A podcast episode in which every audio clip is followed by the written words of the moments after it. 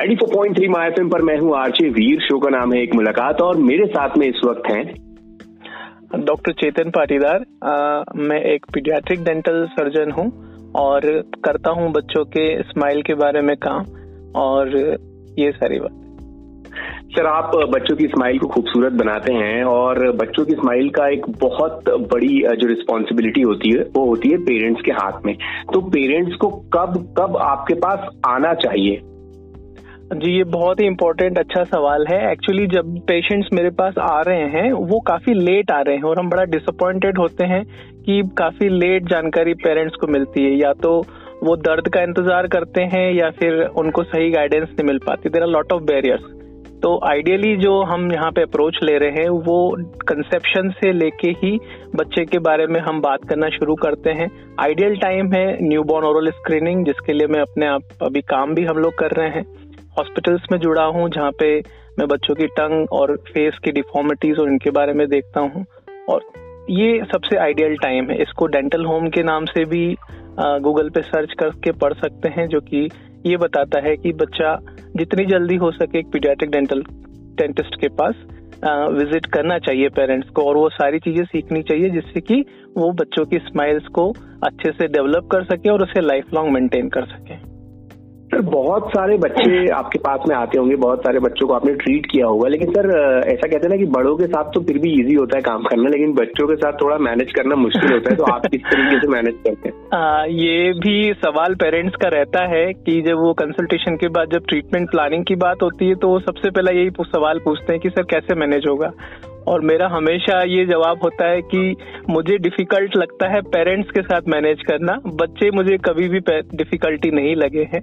और बच्चों के साथ अप्रोच ऐसी होती है कि मोल्डेबल होते हैं। अगर उनको एक अच्छा एनवायरमेंट मिल जाए जो इसकी शुरुआत हम प्री अपॉइंटमेंट जो कम्युनिकेशन uh, है वहीं से शुरू करते हैं। पूरा सिस्टम बना हुआ है। जैसे ही पेरेंट गूगल या कहीं से सर्च करके हमको कनेक्ट करता है ऑटोमेटेड सिस्टम पेरेंट्स को एजुकेट करते हैं कि किस तरह से उनको पूरी चीज़ें देखनी है। तो उनके कार्टून्स कौन सी फेवरेट हैं, उसकी लिंक्स मंगा ली जाती हैं। उनके टॉयज कौन से, बहुत सारी छोटी छोटी जानकारी ले ली जाती है। इवन फेवरेट कलर के बारे में भी पूछ लिया जाता है। और जब बच्चा टाइम पे आता है तो वो टाइम उसी के लिए डेडिकेटेड रखा जाता है ताकि बच्चा कंफर्ट में रहे। और इसी से सब बच्चे की पूरी बिहेवियर मैनेजमेंट शुरू हो जाती है। फिर क्लिनिक पे जिस तरह का माहौल है, वो एक प्ले स्कूल जैसा है तो बच्चे को लगता है कि हम कहीं टॉय शॉप में है या प्ले स्कूल में है। तो वो डेंटल और इन सब की तरफ़ उसका ज़्यादा ध्यान नहीं जाता है। और खेल खेल में और बहुत सारी बुक्स हैं और कार्टून्स हैं, इससे बिहेवियर मॉल्डिंग हो जाती है। डिफिकल्टी आती है कई बार जब इमरजेंसीज होती हैं, जहाँ पे बच्चा दर्द में आता है और हमें इमरजेंसी कुछ अप्रोचेस लेनी होती तो there are lot of different approaches जिसमें कि हम बच्चों को सिडेशन में भी लेना पड़ता है। जिसमें नाइट्रस ऑक्साइड सिडेशन हो गया ओरल सिडेशन कुछ दवाई पिला के भी उनको हम थोड़ा सा एंग्जाइटी कम कर सकते हैं। और हम जनरल अनेस्थीसिया में भी पेशेंट्स को ले जाना पड़ता है। जब लगता है कि बच्चा डे केयर में इस तरह से मैनेज करना डिफ़िकल्ट है या काम ज़्यादा है या उसे फटाफट ट्रीटमेंट की ज़रूरत है तो जनरल अनेस्थीसिया जिसको हॉस्पिटल डेंटिस्ट्री कहते हैं, वो भी हमारे साथ पीडियाट्रिशियंस और काफ़ी हॉस्पिटल्स यहाँ पे हैं जहाँ पे हम अपने बच्चों के लिए ये सारी फैसिलिटीज़ देते हैं।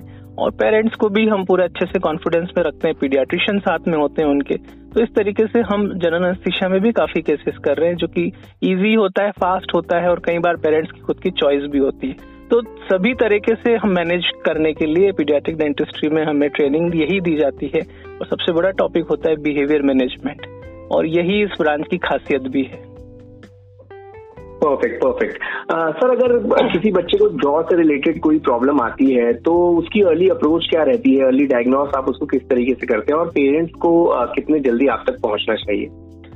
ये भी बड़ा अच्छा डिस्कशन का टॉपिक है। रिसेंटली तीन चार सालों में पूरे विश्व में इसके ऊपर काफ़ी चर्चा हो रही है और जो कि कन्वेंशनल जो टेक्निक है जहाँ पे कि चार दांतों को निकाल दिया जाता है और फिर जो दांत है उनको सीधा किया जाता है। और सबसे अचरज जब होता है, जब पेरेंट्स सामने से बोलते हैं कि सारे दांत आ जाएँगे, उसके बाद हम उसे ठीक करेंगे। लेकिन मैं चाहता हूँ उन पेरेंट्स को एक ओपिनियन ज़रूर अर्ली इंटरवेंशन और अर्ली डायग्नोसिस के ऊपर लेना चाहिए। उन्हें ये समझना चाहिए या समझने की ज़रूरत है कि ये सारी प्रॉब्लम्स हो क्यों रही है? What is the etiology of malocclusion टेढ़े मेढ़े दांत क्यों हो रहे हैं? तो उसकी शुरुआत तो गर्भ से ही हो जाती है। राइट right फ्रॉम जो हम फ़र्स्ट थाउज़ेंड डे अप्रोच ले रहे हैं, वहीं से हम बच्चों के दांतों की और जॉ के और फेस की ग्रोथ के बारे में बात करते हैं। दिस ऑल साइंस जो है फोकस करता है ऑर्थोट्रॉपिक प्रिंसिपल पे, जहाँ पे पॉस्चर्स के ऊपर काफ़ी बातें होती हैं। तो ये नई चीज़ें हैं जो क्लिनिक से हमने दो तीन साल से शुरू करी हैं। हमारे लिए भी नई थी, लेकिन ये अप्रोचेस काफ़ी अच्छी हैं। पेरेंट्स को चाहिए कि इन चीज़ों के बारे में पढ़ें, बात करें, आए लेट ना करें। तो जब बच्चा गर्भ में होता है और जब डिलीवर होता है तो हम उसके बहुत सारी स्क्रीनिंग देखते हैं, उसके हेड का शेप देखते हैं नेक टिल्ट देखते हैं टंग टाई देखते हैं लिप टाई देखते हैं। बहुत सारी चीज़ें फंक्शनली असिस्ट की जाती है। जैसे एक पीडियाट्रिशियन एबगार स्कोर के साथ चेक करता है कि बच्चे की आ, आ, कैसी है रिस्पॉन्सेज उसके जो रिस्पॉन्सेज है वो कैसे हैं। वैसे ही एक पीडियाट्रिक डेंटिस्ट को चाहिए कि वो उस समय बहुत सारी चीज़ों को नोटिस करे। कई बार न्यूबॉर्न चाइल्ड के दांत भी होते हैं तो बहुत सारी चीज़ें। तो ये सारी अप्रोचेस के साथ पीडियाटिक डेंटल क्लिनिक के दौर पे हम लोग काफ़ी प्रोएक्टिवली वर्क कर रहे हैं। और ये सारी चीज़ें अगर कॉम्प्रोमाइज होती हैं, देखिए ये फंक्शनल डेंटिस्ट्री का पार्ट है। अब फंक्शनल डेंटिस्ट्री के बारे में जब जानेंगे तो उसमें ये बताए, हम समझते हैं, बताते हैं कि अगर कोई भी फ़ंक्शन कॉम्प्रोमाइज हो, जैसे कि च्यूविंग है फीडिंग है लैक्टेशन है ब्रेस्ट फीडिंग है ब्रीदिंग है, सबसे इम्पोर्टेंट एयरवे डेंटिस्ट्री काफ़ी इन चीज़ों पे अब डेवलप हो रही है। और ये छोटी छोटी बातें मैं चाहता हूँ कि नए पेरेंट्स को, जिनके, जो यंग पेरेंट्स है, उनको जानना बहुत ज़रूरी है, ताकि वो प्रोएक्टिवली वर्क कर पाए। और यही ज़िम्मेदारी हम लोग, हम क्लिनिक से ले रहे हैं। और इसको हमने फ़र्स्ट थाउज़ेंड डे अप्रोच के नाम से आ, लोगों के बीच में लाया है। और ज़रूर अपेक्षा है कि इंदौर के बच्चे भी नंबर वन आएँगे अपने स्माइल में, अपने फेस डेवलपमेंट तो ये छोटी छोटी बातें बहुत असर करती हैं। जॉ अगर सही से बनेगा तो दांतों के लिए जगह अच्छी होगी और वो सही से अरेंज होंगे। और उसी का उल्टा होता है कि अगर जॉ सही से डेवलप नहीं होते हैं फंक्शनल अच्छे से नहीं होंगे तो मसल बोन के ऊपर अच्छे से काम नहीं करेगी और बोन अच्छे से नहीं बनेगी तो दांतों के लिए जगह नहीं रहेगी। और वही एयरवे को भी कॉम्प्रोमाइज करती है, जिसको अपर एयरवे रेजिस्टेंस सिंड्रोम भी बोलते हैं। तो ये चीज़ें हम बहुत शुरू से देखते हैं। सिंपल सा एग्ज़ाम्पल है, आजकल बच्चे मुँह खोल के बहुत सो रहे हैं। मुँह खोल के बैठते हैं, मुँह खोल के टीवी देखते हैं। तो उनकी नेजल ब्रीदिंग कॉम्प्रोमाइज हो रही है और ओरल ब्रीदिंग वो कर रहे हैं। तो कोविड में हम तो इतना समझ चुके हैं कि नाक से सांस लेने के क्या क्या फ़ायदे और मुँह से सांस लेने के क्या क्या नुकसान है। तो ये फंक्शनल कॉम्प्रोमाइज हो गया मसल डीअरेंजमेंट हो गया, उनके मसल के जो फोर्सेज है, वो सही से नहीं लग रहे हैं और जॉ फिर हमारा टेढ़ा जाएगा और जॉ टेढ़ा जाएगा तो दांतों को बिठाने की जगह जो है वो टेढ़ी होगी तो दांत भी टेढ़े होंगे। तो सीधी बात है कि हम जितना जल्दी हो सके, उतना एक पीडियाट्रिक डेंटिस्ट एक ऑर्थोट्रोपिस्ट एक ओरल फेशियल मायोलॉजिस्ट के पास जुड़े और इन चीज़ों के बारे में जानकारी बढ़ाएँ। Exactly exactly. सर अगर बात करें फ़र्स्ट थाउज़ेंड डे अप्रोच की तो ये क्या कॉन्सेप्ट है? Sir first thousand day approach हमने 2018 में अपने क्लिनिक पे स्टार्ट किया। ये वर्ल्ड रिनाउंड अप्रोच है जहाँ पे जो डॉक्टर्स हैं स्पेशली जो पीडियाट्रिक डेंटिस्ट हैं अगर हर फ़ील्ड में है एक्चुअली बट पीडियाट्रिक डेंटिस्ट्री की बात करें तो हमने इसको लिया है जहाँ पे हम ट्वेंटी वीक की जो सोनोग्राफी टारगेट स्केन एक गर्भवती महिला की होती है वहाँ से हम फेस स्कैन शुरू करते हैं। बच्चे का गर्भ में पोजीशन को भी हम चाहते हैं कि मॉनिटर करा जाए, उसकी हिस्ट्री रिकॉर्डिंग में रिकॉर्ड किया जाए। क्योंकि ये सारी चीज़ें पॉस्चुरल हैं। पॉस्चर का फेस के और बॉडी के किसी भी अंग के डेवलपमेंट पे बड़ा असर है। और पॉस्चर अगर सही होगा तो बच्चा हमेशा अच्छे से फ़ंक्शन करेगा। सिंपल से एग्ज़ाम्पल लेते हैं। हम कार तो सभी चलाते हैं। और उसमें अलाइनमेंट और बैलेंसिंग की रिक्वायरमेंट हमेशा बननी ही रहती है। और उसे हम दुरुस्त कराते रहते हैं। तो वैसे ही हमें चाहिए कि हमारे बच्चे का पॉस्चर शुरू से ही अच्छा हो और ये अप्रोच उसी लिए की गई है। इसी में फंक्शनल डेंटिस्ट्री भी हमने ली है। जैसे ही बच्चा गर्भ डिलीवर होता है तो सबसे पहले हम लोग उसका स्क्रीनिंग करते हैं। हम ये श्योर करते हैं कि बच्चा ब्रेस्ट फ़ीड अच्छे से कर पाए। अगर वहाँ डिफिकल्टी है तो लैक्टेशन कंसल्टेंट और पीडियाट्रिशियन अप्रोच करते हैं क्लिनिक पे। फिर हम उनकी टंग असिस्मेंट करते हैं। टंग अगर टाइड है एंटीरियर और पोस्टीरियर जो भी प्रॉब्लम्स है, वो सारी देखी जाती है। तो मेरा एक ये भी है कि अगर बच्चा ब्रेस्ट फ़ीड नहीं कर रहा है तो उसमें सिर्फ़ और सिर्फ़ माँ की गलती या माँ की कमी होना ऐसा नहीं है। करीबन 25 परसेंट बच्चों में ये मसल की टोनिसिटी न होने की वजह से भी बच्चा मिल्क नहीं ले पाता है तो वहाँ हम सबसे ज़्यादा फोकस कर रहे हैं। फिर उसके बाद फीडिंग जब बच्चा स्टार्ट करता है, उस पर फोकस कर रहे हैं। जब टीथिंग आती है, तब फोकस कर रहे हैं। फ्लोराइड वार्निश के ऊपर हम लोग फोकस कर रहे हैं, ताकि कैविटीज से बचे। ओरल पॉस्चर्स के ऊपर फोकस करें ताकि बच्चा मुँह बंद करके रखे और ड्राइनेस ना हो।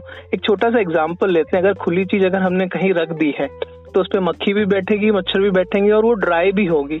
सिंपल सी मिठाई अगर खुली रह जाएगी तो वो कड़क हो जाएगी, वो खराब होने लगेगी। वैसे ही जब दांत अगर खुले रहेंगे माउथ ब्रीथ करेंगे तो वो खराब होंगे। और हम इम्फेसिस करते हैं बॉटल फीडिंग को डिस्करेज करने के लिए। बॉटल फीडिंग कतई भी फिजियोलॉजिकल नहीं है। पेरेंट्स को आजकल बहुत इजी हो गया है बच्चों को घुटा पिसा खिलाना। स्पून फीडिंग को हम डिस्करेज करते हैं। बच्चे को चाहिए कि एक साल की उम्र पे पूरी फैमिली में जो खाना बना है, वो उसे लेना चाहिए। ऐसी अप्रोच है। बट ओवर पॉजिटिव मदर्स और न्यूट्रिशनल वैल्यू ज़्यादा या हाईली प्रोसेस्ड फ़ूड की वजह से हम बच्चों को वो फ़ूड दे रहे हैं जो कि प्योरे फॉर्म में है। इजी टू मगअप है। बच्चे आजकल चबाना खाना चाहते ही नहीं है। उन्हें अगर कोई चबाने वाली सलाइड दे दी जाए तो वो चलाना ही नहीं चाहते। और जब ये नहीं चलाएँगे तो अगेन मसल्स का फ़ंक्शन नहीं होगा जॉ डेवलप नहीं होगा और फिर दांत टेढ़े मेढ़े और फेस लंबे जाएँगे। तो अभी आज की जनरेशन में देखें तो सभी के फेस लंबे होते जा रहे हैं, जिसको मेल्टिंग डाउन ऑफ़ फेस बोल रहे हैं। नाक तीखी तीखी होती जा रही है सुकुड़ती जा रही है तो एयरवेज कॉम्प्रोमाइज हो रहे हैं। हम थोड़ा सा रन करते हैं तो हाफने लगते हैं। तो हमारा अपर एयरवे का जो वॉल्यूमेट्रिक जो एरिया है, वो भी कम होता जा रहा है, जिसको श्रिंकिंग ऑफ़ जॉस के बारे में भी हम बात करते हैं। सब चीज़ें, सारे कीवर्ड्स पेरेंट्स को चाहिए कि गूगल पे या कहीं पे भी अपने सोर्सेज पे सर्च करें आपको बहुत अच्छी इन्फॉर्मेशन मिलेगी। क्लिनिक के ब्लॉग्स भी हैं सब चीज़ें हैं हमारे यूट्यूब चैनल पे भी सारी बातें हो रखी हैं। पेरेंट्स को चाहिए कि इन चीज़ों को एग्जैक्टली सर मैं अगला सवाल यही पूछ रहा था कि अगर इन सारी बातों को सुन के पेरेंट्स को आपके पास तक पहुँचना है अपने बच्चों को लेके तो आपके पास तक किस तरीके से पहुँचा जा सकता है? सर, इंदौर के लिए तो पीडियाट्रिक डेंटल क्लिनिक इंदौर के नाम से आप गूगल सर्च कर सकते हैं और उसी नाम से आप सभी प्लेटफॉर्म्स पे इंस्टा फेसबुक यूट्यूब पे हम स्ट्रांगली अपने चीज़ें रख रहे हैं। हमने अभी कोविड में एक ज़िम्मेदारी ये समझी, समझ में आई कि लोगों तक पहुँचने की बहुत ज़रूरत है। देखिए मेडिकल फ़ील्ड में कभी भी ऐसे अप्रोच तब लिए जाते हैं जब कोई साइंस नहीं हो या लोगों में उसकी जागरूकता ना हो। तो हमें खुद को चाहिए, एक रिस्पॉन्सिबिलिटी चाहिए। जैसे कि हम समझते हैं कि एक पीडियाट्रिक डेंटल स्पेशलिटी को पहचान मिले पेरेंट्स कंफ्यूज हो रहे हैं। हमारे पास सेकंड थर्ड फोर्थ ओपिनियन में पेशेंट्स आ रहे हैं, जो कि कहीं ना कहीं डेंटिस्ट के पास विजिट्स करके आए हैं। और ये कहीं ना कहीं सभी को ज़िम्मेदारी लेनी होगी प्रॉपर गाइडेंस की। आप कहीं पे भी हैं गूगल या किसी से भी आप बात करें, अपने डेंटिस्ट से बात करें, वो आपको अरेंज करके देंगे, वो आपको गाइड करके देंगे। कि पीडियाट्रिक डेंटिस्ट कहाँ और कैसे ढूंढा जा सकता है। अब हर चीज़ हमारे पास मोबाइल पे है और हर डॉक्टर अपनी चीज़ें जो है वो मोबाइल के माध्यम से अपने पेशेंट्स तक, अपने छोटे बच्चों तक हम पहुँचाने की कोशिश कर रहे हैं। तो इस तरीके से आप पीडियाट्रिक डेंटिस्ट को ब्रांच को समझें, एक ओपिनियन ज़रूर लें। मेरी हमेशा ये रहती है कि सेकेंड ओपिनियन को हम बहुत वेलकम करते हैं। पेरेंट्स को चाहिए कि हम स्कूल पसंद करने से पहले हम चार पाँच स्कूल जाके देखते हैं। तो क्यों ना हम उनकी स्माइल को प्रोटेक्ट करने के लिए एक एफर्ट और लगाएँ, जिसमें सिर्फ़ और सिर्फ़ आपको ये जानकारी बढ़ानी है कि पीडियाटिक डेंटिस्ट्री स्पेशलिटी में आखिर खास बच्चों के लिए दिया क्या जाता है? ऐसा क्या है जो छोटे बच्चों को मैनेजमेंट करने में चीज़ें अलग हैं? ऐसे कौन से डेंटल प्रोडक्ट्स हैं जो बच्चों के लिए ही इस्तेमाल होते हैं? ऐसी कौन से फ़ंक्शन है जिनको हम अर्ली डायग्नोज करें और बच्चों के फेस और जॉ को हम अच्छे से डेवलप कराएँ?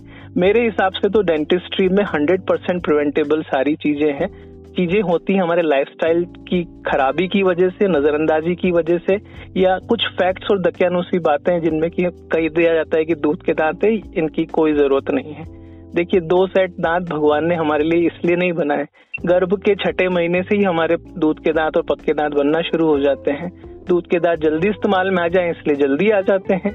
रफ होते हैं, छोटे टाइम के लिए इस्तेमाल किए जाने के लिए होते हैं, इसलिए वो इतने मज़बूत नहीं होते। इसीलिए सड़न भी उनमें बहुत तेज़ी से फैलती है। और जब फैलती है तो उसको रोकना भी बड़ा मुश्किल हो जाता है। और एक नहीं, कई दांतों में एक साथ होती है। तो ये सारी चीज़ें चाहिए, पेरेंट्स को समझनी होनी चाहिए। इसकी जागरूकता हम चाहते हैं कि आपके माध्यम से भी बढ़े। और मुझे बहुत अच्छा ये प्लेटफॉर्म लगा आपका। जिसपे आपने मुझे समय दिया कि मैं इस तरह से अपनी बात रख पाऊँ और अपनी स्पेशलिटी को एटलीस्ट रिप्रेजेंट कर पाऊँ अपने जोग्राफी में। Thank you sir thank you so much thank you so much most welcome sir okay sir